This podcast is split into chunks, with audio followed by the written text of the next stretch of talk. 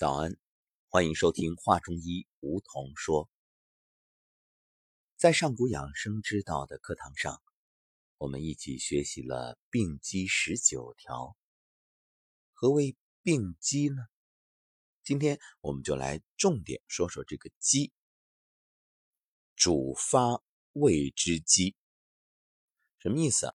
一支枪上面哪个部位是主管发射的？毫无疑问。就是扳机，扣动扳机，然后撞针撞击子弹的底火，底火再点燃里面的火药，然后这个弹头在枪膛里沿着膛线做一个螺旋运动向前，从枪口发射出去，然后弹壳呢就留在枪体内，你在拉动枪栓的时候，弹壳就退出来了。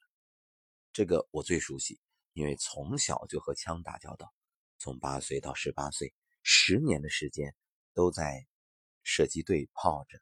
虽然没能泡成什么世界冠军，但是对枪也是非常了解了。所以，主管发射的这个部位就叫机。你看，古代的箭也是，箭在弦上，它要发出去，必须也拨动这个机。还有那个弩也是，其实我们由此及彼，任何事儿都是这样，都要有一个机，只有触动机，事情才会发生。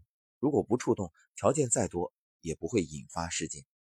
这就是我们常说的机会、机遇。你看，从古至今，多少怀才不遇，才有。但是就差这个机。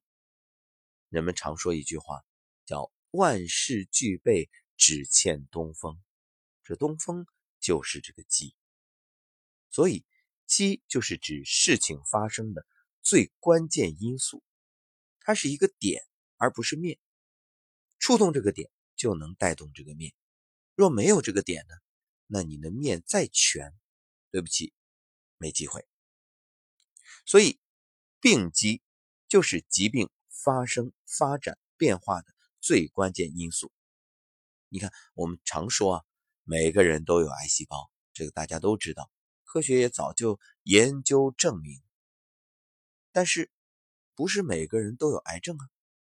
同样道理，那每个人都可能或多或少会抑郁，但不是都能成为抑郁症。也可以这么说啊，就是。病机一开，人的病状就会显现出来，人就进入了病的状态，也就进入一种恶性循环。所以，为什么我们现在常讲啊，绝大多数的人都是亚健康？所谓亚健康，就是我们都有可能会生病，只是诱发病的这个因素，也就是这个机，你看它有没有显现？那有的遇到这个机一点。就病了，那绝大多数人没有这个机，所以我们只是呈现亚健康，所以因此也就提醒大家，这生病是必然，不生病是偶然。什么意思？就是你看上去现在你身体还好，但只要这个机一来，你就会生病。还没生病，还没发病，并不代表你健康，只能说明还没有等到这个机。那我们要做的就是养生。来避免这个积出现，然后呢，再慢慢的消除其他的这些面，让自己养足气血，经络畅通，越来越健康，离这个积啊也就越来越远。那么既然有病机，各位按照事物都分阴阳的原理，有阴必有阳，所以有了病机，自然它的相反就是生机。因此，对于健康人来说，遇到病机就生病；那对于病中的人来说，只要生机一开，人呢也就进入了康复这个良性循环中。实际上，病机与生机，它就是一个事物的两面，就是一对阴阳。病机开，生机关；生机开了，病机自然也就关闭了。这就是辩证法。所以。上古养生之道做的是什么？做的就是开你的生机，然后就让你逐步的朝着健康的方向去发展。因此，我们常给大家说一句话：只要方向是对的，又找到了方法，那就一切交给时间，不要着急。但是现代人，你发现什么？发现我们有病就想去医院，很多人都会说：“啊，你这个太神奇了，按你说的这个用手捣鼓捣鼓就能好，那还要医院干什么？”那我们来看看现代的医院，他在做着什么工作？